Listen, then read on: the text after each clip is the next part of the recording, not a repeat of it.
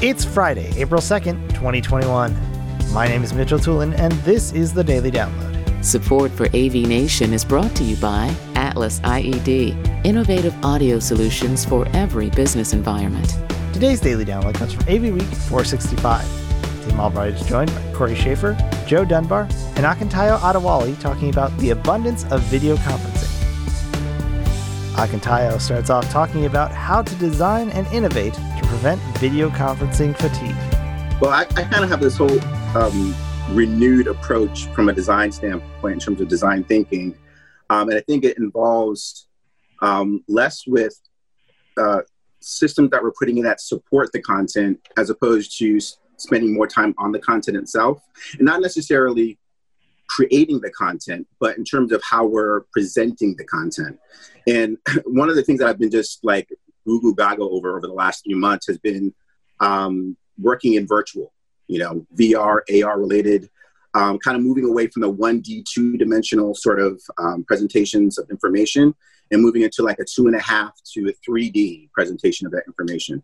Um, you know, there's a lot of really, really cool applications um, that are currently being deployed, um, you know, not in mass, but there's enough of them out there to demonstrate how being able to take some of the information that we might typically look at in a conference space on a screen, 98 inch screen, and how you can actually now take that information and make it something that's more immersive for people to participate in so that they feel like they're more a part of um, you know those meetings. Like we want it to be something that's experiential and memorable as opposed to you know they're trying to forget because they got to get to the next meeting.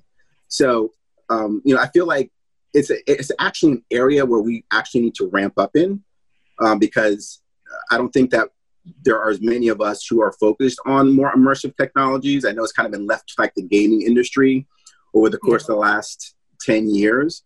Um, but there's been some really, really cool innovations over the last few years that make the price point of these emerging technologies much more accessible. It's stuff that you can learn for free, you know.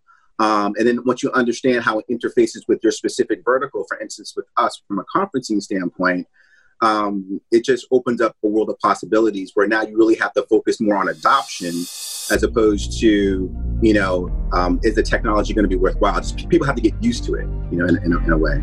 So that's that's one of the things i've been thinking about is just not so much what we can do today but really kind of focusing on the next level of emerging technologies that we can use to help our clients Thank you for listening to today's daily download. If you like this podcast, make sure you subscribe and comment on iTunes and also check out all the other fine programming we have here at AV Nation at avnation.tv, avnation.tv. The network for the AV industry. What are you listening to? This. This is AV. This. This. This is, is AV, AV Nation. Nation. This is AV Nation.